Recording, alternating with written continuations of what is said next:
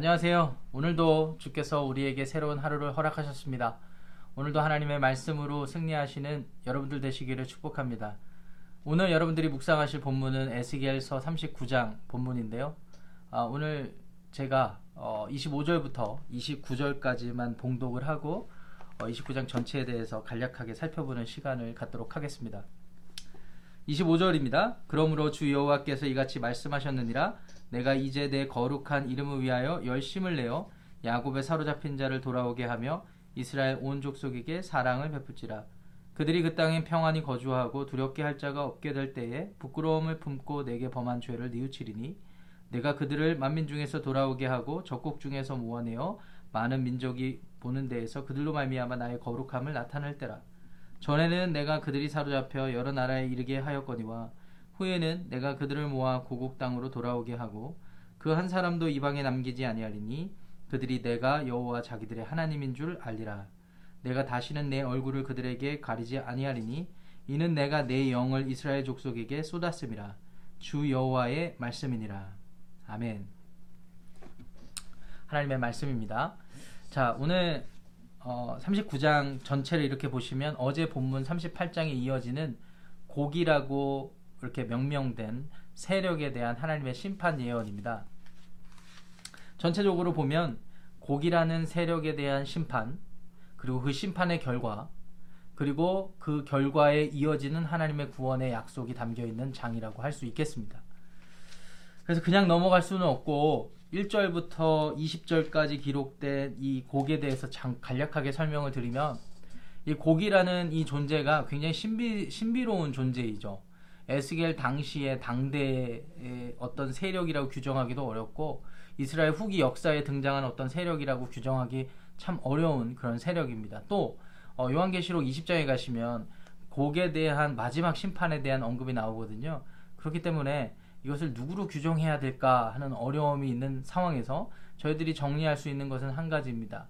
하나님을 대적하고 또 하나님의 백성들을 대적하는 세력들에 대한 전체적인 어, 그런 어, 그 어, 그런 세력 그 명칭으로 그렇게 아, 보시면 되겠습니다.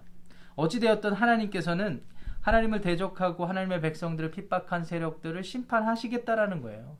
그리고 그 심판의 결과는 비참하고 처참할 것이라는 것이 1절부터 20절까지의 쭉 이어지는 내용입니다. 여러분들이 묵상하시면서 어, 곰곰이 묵상하시면서 확인해 보시길 바랍니다. 그런데 제가 여러분들과 좀 주목해 보길 원하는 것은 20절 이후부터입니다. 먼저 21절부터 24절까지 이렇게 내용을 보시면은 하나님께서 그렇게 심판하시는 이유와 목적을 명시적으로 분명히 나타내고 계십니다.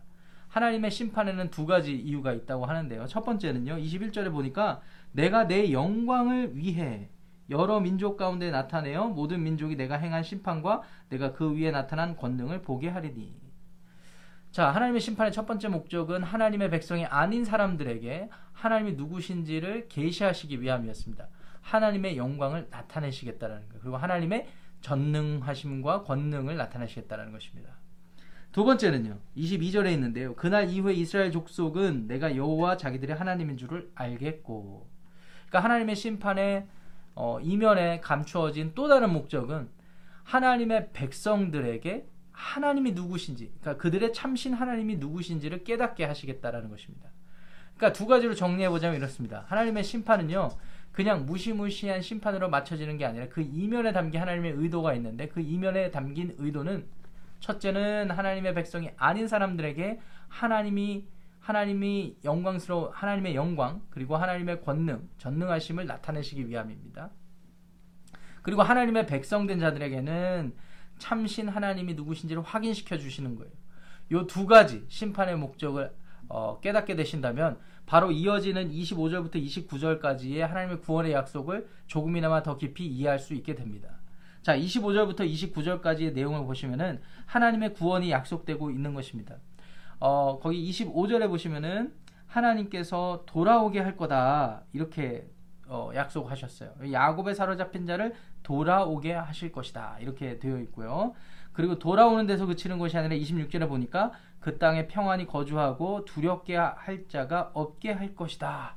이렇게 되어 있습니다. 한마디로 하나님은 핍박 가운데 다른 나라의 포로가 된 모든 하나님의 백성들을 돌아오게 하실 거라는 거예요. 그리고 돌아오게 하셔서 평안하게 거주하고 대적자가 없게 해주실 거라는 것입니다. 그런데 거기서 그치는 게 아니라 26절 하반절 보니까 그들이 그때에 부끄러움을 품고 내게 범한 죄를 뉘우치리니 어, 26절 하반절 보니까 하나님이 그냥 잘 먹고 잘 살고 평안하게 해주는 게 아니라 그렇게 하실 그날에 그들로 하여금 하나님의 백성들로 하여금 어, 자신들의 부족한 부분, 죄악된 부분, 부끄러움, 수치서, 수치스러운 모든 죄된 모습들을 뉘우치고 회개하게 하시겠다라는 말이에요. 그리고 이어지는 27절에 보니까 하반절에 보니까 그들로 말미암아 나의 거룩함을 나타낼 것이라 이렇게 하셨고요. 28절 쭉 읽어보시면서 하반절 보시면 그들이 내가 여호와 자기들의 하나님인 줄을 알리라 이렇게 하셨어요. 그러니까 회개케 하셔서 그들을 굴복시키는 데서 그치는 게 아니라 하나님이 하나님의 백성들에게 누가 그들의 하나님인지 그러니까 자기 자신 하나님이 하나님의 이름을 위하여 하나님의 백성들로 하여금 인정할 수 있도록 그렇게 하시겠다라는 겁니다. 여러분 구원의 참된 핵심은 이것입니다. 하나님이 우리의 삶에 하나님이신 것을 깨닫는 것. 깨닫는 것에서 그치는 것이 아니라 하나님을 인정하고 그 인정한 대로의 삶을 살아가는 것. 이게 구원받은 결과이고요. 구원받은 자의 삶이라고 할 수 있겠습니다. 그런데 이게 단발적으로 끝나는 것이 아니죠. 하나님께서는 영원한 삶으로 이끌어 주시겠다고 오늘 29절에서 다시 말씀하십니다. 내가 다시는 내 얼굴을 그들에게 가리지 아니하리니 이는 내가 내 영을 이스라엘 족속에게 쏟았음이라. 다시는 얼굴을 가리, 가리지 않는다라는 말씀은 뭐예요? 하나님께서는 어, 그 교제를 끄, 끊어진 교제를 다시는 끊어지지 않게 하시겠다라는 겁니다. 그 이유가 뭐죠? 하나님의 영을 쏟아 부었기 때문에. 여기서 말씀하는 하나님의 영은 성령님이죠. 우리 시대로 말하면 성령님이에요. 성령께서 우리 우리 가운데 강림하셔서 내주하심으로 우리로 하여금 회개하고 예수 그리스도의 대속하심을 통해서 하나님과의 회복된 그 관계 안에 관계를 단발적으로 누리게 하시는 것이 아니라 우리 시대에만 머무르게 하시는 것이 아니라 성령님을 통하여서 하나님 앞에서 우리를 인치시고 우리가 죄를 범할 때 우리를 어, 책망하시고 또 우리로 하여금 하나님의 나라의 백성인 것을 깨닫게 하셔서 그 삶을 살아갈 수 있도록 영원히 하나님과의 교제가 끊어지지 않을 수 있도록 그렇게 하시겠다라는 거예요. 여러분, 이 하나님의 구원의 약속이 이루어졌습니까? 이루어져, 이루어지지 못했습니까? 이루어졌죠. 언제 이루어졌을까요? 예수 그리스도께서 십자가에서 죽고 부활하실 때 또 그것을 믿는 모든 무리들이 성령의 강림을 통하여 성령의 내주하심을 통하여 하나님이 하나님 되시다라는 것을 확인받았을 때 이루어진 것을 기억하시길 바랍니다.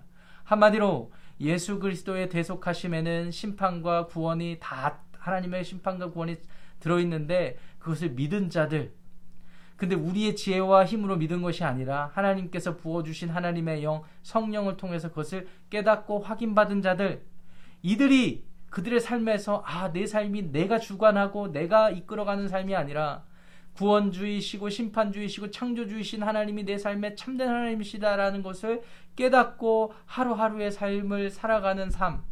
그 사람들을, 하나님의 백성들을 그렇게 구원해 나아가시는구나. 그러한 삶으로 영원한 삶을 허락하시고 영원히 그 삶으로 이끌어 가시는구나 라는 사실을 깨달은다면 이것이 하나님의 구원을 깨달은 것이고 구원의 혜택을 입은 것이고 그리고 구원의 삶을 살게 되는 것이라고 우리가 적용해 볼 수 있겠습니다. 한 가지만 정리하고 마치도록 하겠습니다. 여러분 이렇게 예언서를 읽어보면은 우리가 어, 두려움을 느끼게 될 때가 참 많은 것 같아요. 그 이유가 무엇일까 곰곰이 생각을 해보면 그 이유는 어, 이런 것 같습니다. 하나님이 심판하실 때 나도 그 심판에 같이 어, 들어가기 때문에 우리가 두려움을 느끼는 것 같아요. 예, 맞죠.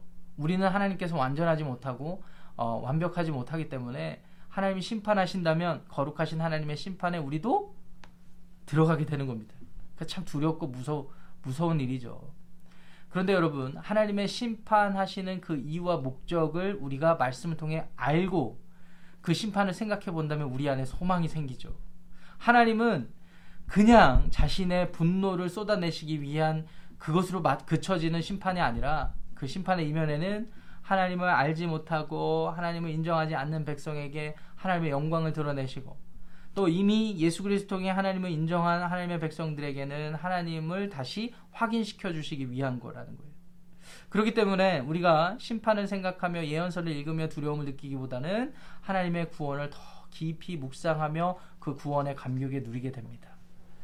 여러분, 어, 이렇게 고기라는 세력에 하나님의 심판이 가해졌을 때 우리는 반대로 하나님의 구원을 찬양할 수 있습니다.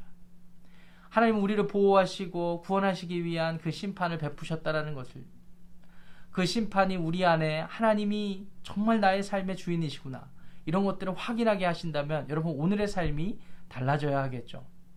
여러분 세상이 많이 어수선한 그런 시대를 우리가 살아가고 있습니다. 내일이 어떻게 될지 아니 당장 오늘 하루가 어떻게 진행될지 모르는 그런 상황 가운데 환경 가운데 놓여져 있는 것이 사실입니다.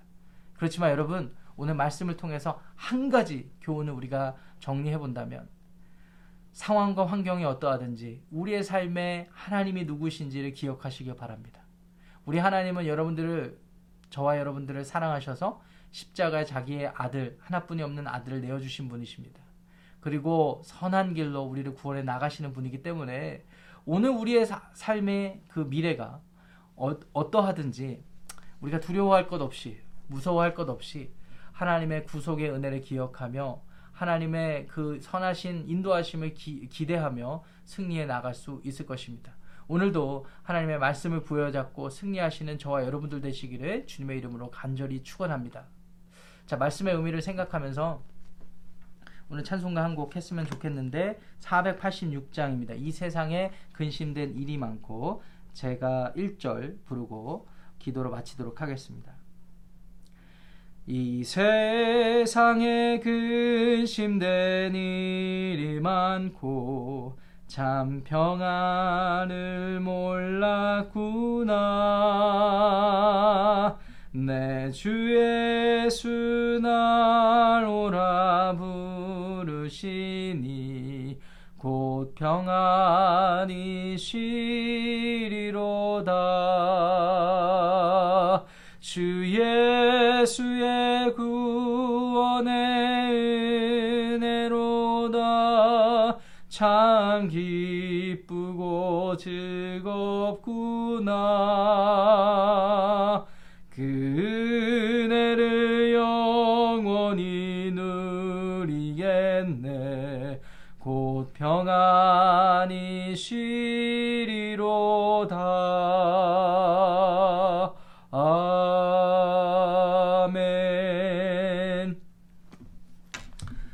거룩하신 하나님 감사합니다 오늘도 하나님의 말씀을 통하여서 우리의 삶의 참 주인이시고 우리의 삶의 왕이 누구신지 깨닫게 하시니 참 감사합니다.